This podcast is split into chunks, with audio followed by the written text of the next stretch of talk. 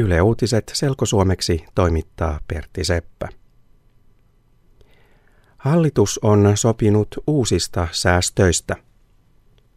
Hallitus vähentää valtion menoja ja nostaa veroja yhteensä melkein kolmella miljardilla eurolla. Valtion täytyy säästää rahaa, että Suomen talous pysyy tasapainossa. Hallitus sopi, että arvonlisävero nousee yhden prosenttiyksikön. Esimerkiksi ruoan hinta nousee, kun arvonlisävero kasvaa. Lisäksi hallitus päätti uudesta solidaarisuusverosta rikkaille.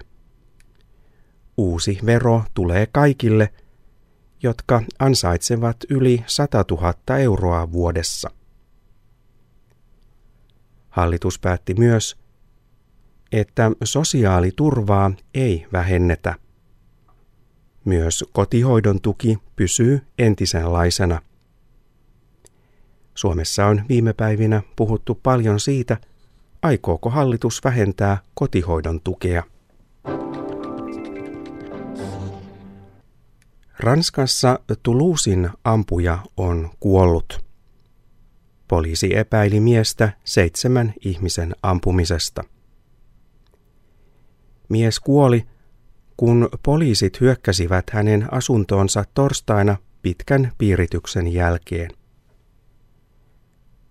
Poliisi piiritti miehen asuntoa keskiviikkona ja torstaina, koska mies ei suostunut tulemaan ulos asunnostaan. Mies taisteli poliisia vastaan, kun poliisi hyökkäsi hänen asuntoonsa. Hyökkäyksessä myös kolme poliisia loukkaantui. Ampuja oli 24-vuotias Mohammed Merah. Hän kuului terroristijärjestö Al-Qaidaan. Hän sanoi itse, että hän ampui seitsemän ihmistä, näiden joukossa myös kolme lasta Tuluusin juutalaisella koululla. Auto- ja kuljetusalan työntekijäliitto AKT siirtää puheenjohtaja Timo Rädyn pois tehtävästään. Räty on pois tehtävästään niin kauan kuin viranomaiset selvittävät, onko hän tehnyt rikoksia.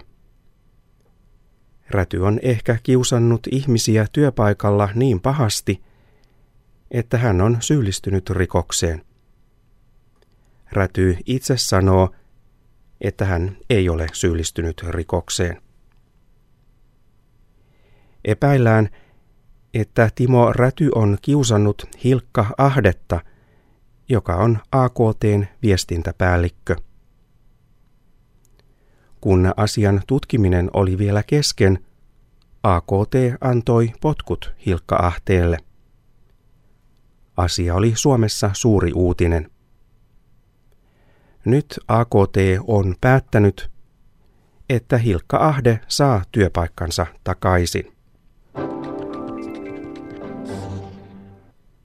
Suomen kielen sanakirjaan tulee paljon uusia sanoja puhekielestä. Sanakirjan uusia sanoja ovat esimerkiksi monet huudahdussanat. Pian sanakirjasta löytyvät esimerkiksi sellaiset sanat kuin kääk, jees ja höh. Kielitoimiston uusi sanakirja ilmestyy tänä keväänä. Se selittää esimerkiksi sanan kääk niin, että se tarkoittaa yllättymistä, säikähtämistä ja hätääntymistä. Sanakirjan mukaan kääk on luonteeltaan arkinen sana.